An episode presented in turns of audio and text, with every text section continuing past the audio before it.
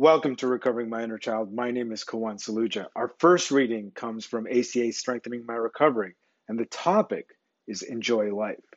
We learn how to play and enjoy life in ACA. Many of us who grew up in alcoholic or dysfunctional homes had little time or opportunity for play. Faced with adult chaos, much of our life was spent in survival mode. And uh, you know, I, I just went to this spectacular conference this morning eh, or this weekend, and one of the things that I, I realized was living that life in survival mode and not allowing, not being able to have fun as a kid carried over as an adult. So even when fun is available, since it's unfamiliar, it is, you know, still feel like you're in survival mode because, you know, it was really uh, an interesting concept. And, eh, you know, I think it's very synchronous synchronistic that uh, Enjoy Life is, uh, you know, the first reading uh, since that conference. Anyways, back to the reading. In ACA, we learned that living life in a rear view mirror is not really living. Yeah, this is the truth. Letting go of the past allows us to experience the present without the blinders that keep us from joy. But where is the joy? It's not something that we can just sit around and wait for. Joy is to be sought. It's everywhere, but it must be found. It will not find us. We must open our eyes, our minds, and our hearts to search it out. It's such a powerful paragraph. Um, you know, of, of all the roles, um, you know, hero child, scapegoat, caretaker, lost child, I think the lost child was where I started spending a lot of my time. And, you know, as this reading says, you know, joy is everywhere. We just have to go reach it. It's kind of like God could and would if sought, not thought, you know. Back to the reading. But where is the joy? It's not something that we can just sit around and wait for. Joy is to be sought. It's everywhere, but it must be found. It will not find us. We must open our eyes, our minds, and our hearts to search it out. Joy is giving to others with no expectation of return. And this is huge because, you know, I was really raised on transactional relationships and, and competition first. Um, except when I was point guard of the basketball team and I just wanted our team to win. So back to the reading. It's hugging someone who needs it or stopping at a shelter to walk a homeless dog. When we bring joy to others, we bring it into our own lives. It's that concept of service. On this day, I will find the joy that is all around me, that's just waiting for me to experience it. God, this is just such a privilege to read this stuff. The next reading is also from ACA Strengthening My Recovery, and the topic is spiritual experience. ACA holds out hope and acceptance to the hurting adult children of the world who can hit a bottom and reach out for help. Allowing the true self to emerge in the nurturing atmosphere of ACA is a spiritual experience that awaits any adult child stepping onto the broad highway of ACA recovery. Coming to ACA was a long and complicated journey for many of us. We might have we might have known that our families were not right.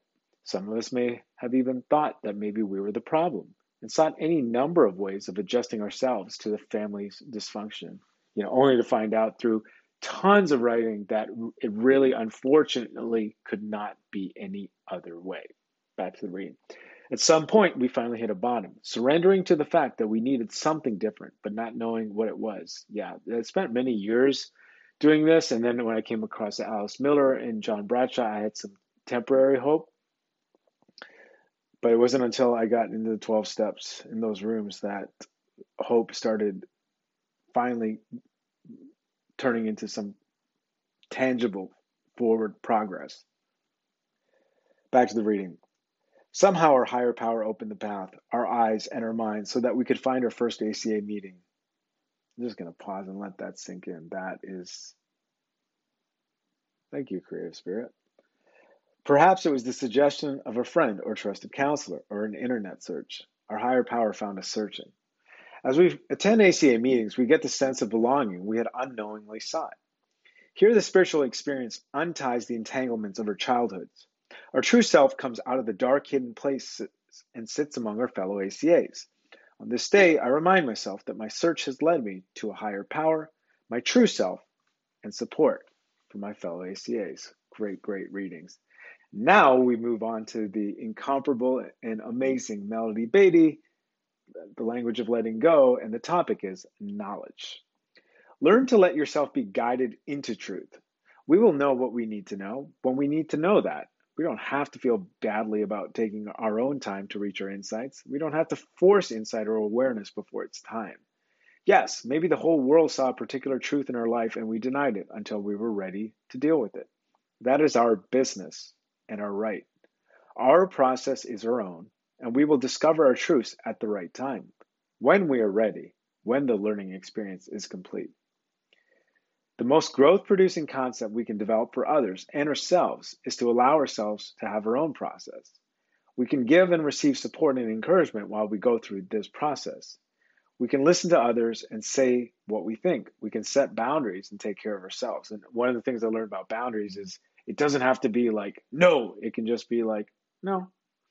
Anyways, back to we can set boundaries and take care of ourselves when needed. But we still give others and ourselves the right to grow at our own pace, without judgment and with much trust that all is well and is on schedule. When we are ready, when the time is right, and when our higher power is ready, we will know what we need to know. Today, I will let myself and others have our own pace and time schedule for growth and change. I will trust that I will be empowered with insights and tools for dealing with these insights at the right time. God's time. And the final topic is, or the final reading also comes from language of letting go, and the topic is faith and money. Sometimes there's not enough money to make ends meet, much less afford any luxuries. People may tell us to do a budget, and we chuckle. The expenses we need to pay for survival surpass the income. We look at this situation, shake our heads, and say, No way. Many of us had to live through these situations. This is not the time to panic. This is not the time to despair. Panic and desperation will lead to bad judgment and desperate moves. This is the time to substitute faith for fear. This is the time to trust God to meet our needs.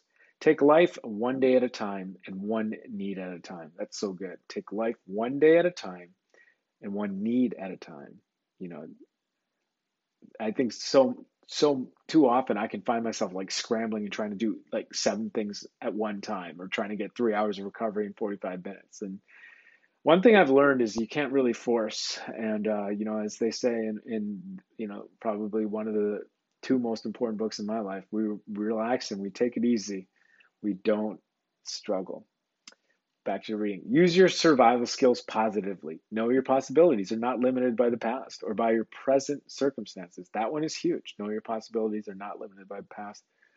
Yeah, because I mean, you know, to actually invite higher power and other people into your life and just being older and not being that kid, you know, possibilities are endless. Back to the reading. Exa- know your possibilities are not limited by the past or by your present circumstances. Examine any blocks that might be stopping the flow of money in your life. Do you have an attitude, an issue, a lesson that might be yours to change or learn? I think for me, it's probably the belief that I need another degree to take out to mitigate risk, where really that just increases the risk. Back to the reading. Maybe the lesson is a simple one of faith. In biblical times, it is said that Jesus walked on the water. It is said his followers could too, but the moment they let fear take over, they sank. During financial hard times, we can learn to walk on water with money issues. If we make out a budget and there's not enough money to survive and pay legitimate expenses, do your best, then let go. I love that so much. Do your best, then let go do your best and let go. That's just, God, I love this lady. Trust your source to supply your needs. If an emergency arises and there is no cash to meet the need, look beyond your wallet. Look to your source. Claim a divine supply, an unlimited supply for all that you need. Do your part. Strive for an attitude of financial responsibility in thought and action. Ask for divine wisdom. Listen to God's leadings, then let go of your fears and your need to control. We know that money is a necessary part of being alive and living. So does our higher power. God, bring any blocks and barriers with me concerning money to the surface. Help me to take care of myself financially. If money is tight, I will dispel fear and learn to walk on water concerning finance issues. I will not use this attitude to justify irresponsibility. I will do my part, including letting go of fear and trusting you to do the rest. And that concludes today's readings for Recovering My Inner Child. Until next time, this is Kawan Saluja reminding myself to feel my feelings. to pause because that is where God is and to love myself.